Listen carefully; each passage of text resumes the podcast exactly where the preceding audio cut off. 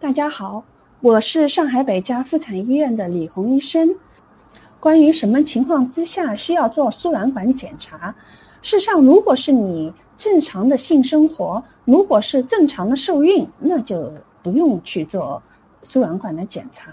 如果是有，比如说，嗯，经过一个一段时间的备孕，迟迟不能怀孕，那么我们要进一步排除是不是由于输卵管的因素导致的。